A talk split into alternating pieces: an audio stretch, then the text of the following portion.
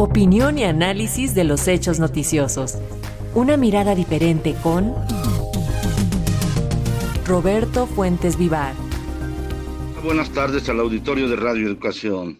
Pues mañana se cumplen 85 años de que Lázaro Cárdenas expropió el petróleo y dio una vida nueva a nuestro país, que hasta antes de que llegara el neoliberalismo era considerado como una de las principales potencias petroleras del mundo. En este aniversario 85 hay varias novedades. La primera y quizá la principal es que parece ser que nuevamente se vislumbra en México una autosuficiencia petrolera, luego del desmantelamiento que sufrió por cuatro décadas la paraestatal Petróleos Mexicanos. De este desmantelamiento los culpables, salvo Emilio Lozoya, se pasean por el mundo asumiendo que su política era la correcta. Estos ataques a la dignidad petrolera de México no fueron solo de los neoliberales actuales, pues en el momento de la expropiación, algunos mexicanos se dedicaron a difundir rumores y críticas para defender a empresas extranjeras tratando de que la población dudara del futuro promisorio anhelado por la expropiación del petróleo y también menospreciaban el apoyo de la sociedad argumentando que era poco razonado. Incluso decían que la expropiación era una cortina de humo para opacar la crisis financiera del gobierno cardenista o una estrategia para expulsar inversionistas europeos y entregar toda la riqueza a Estados Unidos pues nada de esto fue, era cierto. Hoy la situación es diferente. Todos los días en redes sociales abundan las críticas al gobierno actual por intentar revivir la industria petrolera con falsas noticias o con análisis ideológicos basados en que el petróleo está muerto, cuando hasta para la fabricación de autos eléctricos se requieren los productos derivados del oro negro. Mañana cuando se realice la megamarcha en defensa del petróleo, estará presente que la nueva refinería Olmeca de Dos Bocas, Tabasco, iniciará su primer tren de refinación en julio y el segundo en septiembre, para estabilizarse en tres meses más, como lo ha informado la titular de la Secretaría de Energía, Rocío Nale.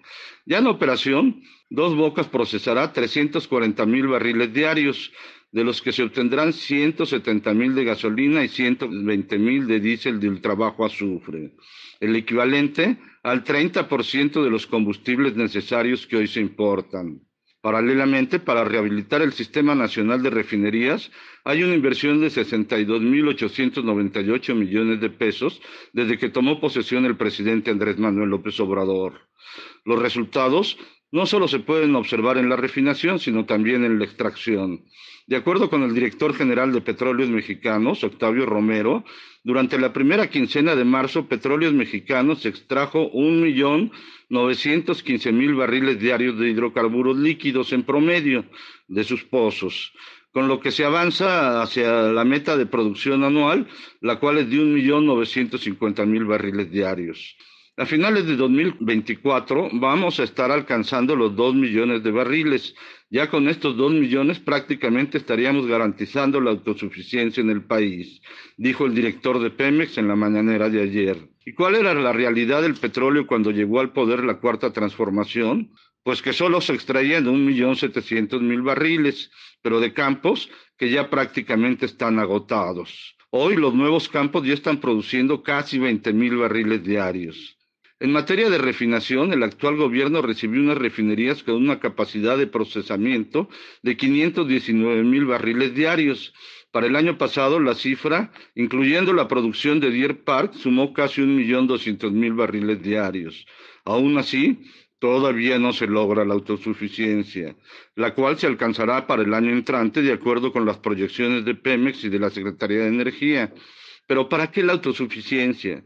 Pues nada menos para que México deje de importar más de 74 mil millones de dólares anuales de productos petrolíferos, como la gasolina, que ocasionan un desequilibrio anual de 34 mil millones de dólares en la balanza comercial petrolera.